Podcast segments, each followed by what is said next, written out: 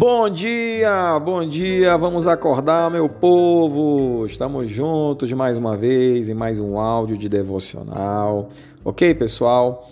Olha, hoje pela manhã já fizemos a reflexão, meu amigo Evandro Brito conduziu a reflexão via Instagram e agora nós vamos ter esse momento aqui no áudio. Tá? Você que está recebendo esse áudio pelo seu WhatsApp ou então por alguma plataforma de podcast, seja muito bem-vindo. Tá? Vou ser breve, não vou tomar todo o seu tempo, que eu sei que é precioso, porém todo o tempo né, dedicado à reflexão da Bíblia Sagrada gera muita edificação, isso vai refletir de maneira positiva no seu dia. Olha, o tema proposto para hoje é um simples rebite. Nossa, que é rebite, né? Vou já falar.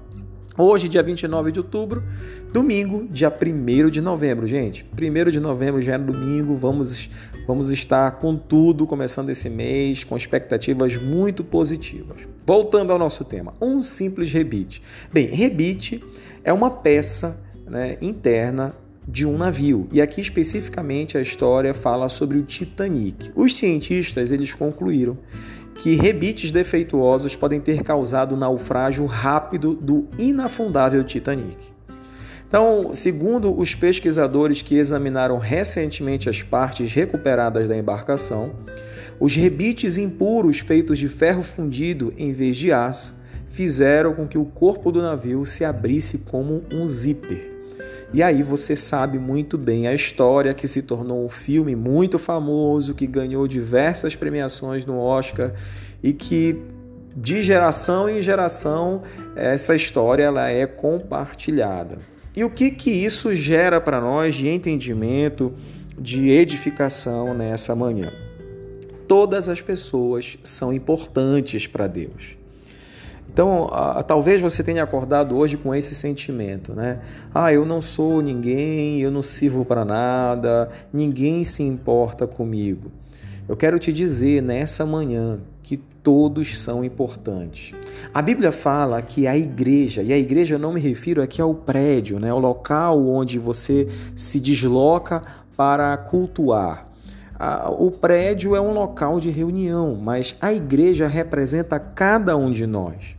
Então, cada um de nós, a Bíblia diz que cada um de nós representa uma parte do corpo de Cristo, e esse corpo, juntando todos esses membros, se chama igreja. É óbvio que os membros eles são distintos entre si. Você é, tem particularidades em relação aos seus talentos, em relação ao seu caráter, em relação aos, ao seu temperamento, que distingue do, de todas as outras pessoas que comungam com você. Mas isso não significa dizer que essa diferença o torna um ser inferior ou não tão importante como aquele que está ao seu lado.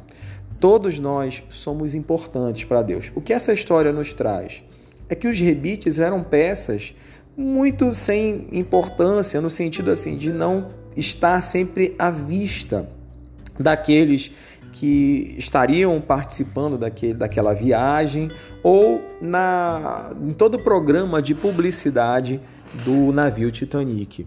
Mas, porventura, né, aqui como foi relatado pelos cientistas, pelos pesquisadores, se essas peças elas não funcionam bem, esse navio ele tende realmente a naufragar. E assim é a igreja de Jesus Cristo, assim é o corpo de Cristo. Né? Todos nós devemos estar atentos às funções, aos talentos que Deus tem confiado para que possamos fazer bem aquilo que cabe a nós. Não importa que tipo de visibilidade isso vai trazer, o que importa é a funcionalidade, é o quanto isso de fato vai contribuir para que as coisas que Deus ele tem planejado possam ser realizadas a partir de cada um de nós. Então não fique com esse pensamento de que você não serve para nada, de que você não tem valor. Você tem importância sim.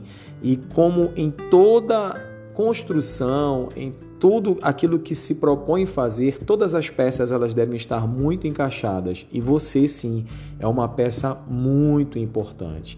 E aqui ele fala, né, é, que, que se esses rebites tivessem sido preparados da maneira correta, o navio talvez não tivesse naufragado. E aqui cabe a nós também. todas as peças elas são importantes.